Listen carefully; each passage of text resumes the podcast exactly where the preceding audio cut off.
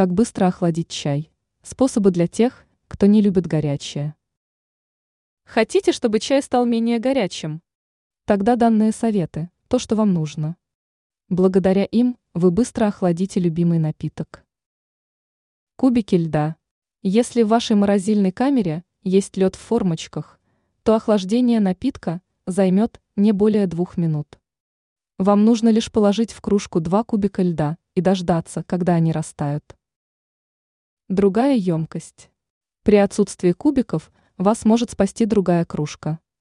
Нужно лишь перелить чай из одной емкости в другую. Повторив данное действие 5-6 раз, вы почувствуете уменьшение температуры воды. Однако важно учесть тот факт, что использование термопосуды не поможет охладить напиток. Холодильник. Если предыдущие способы кажутся вам неудобными – то можно просто поставить горячий чай в холодильник.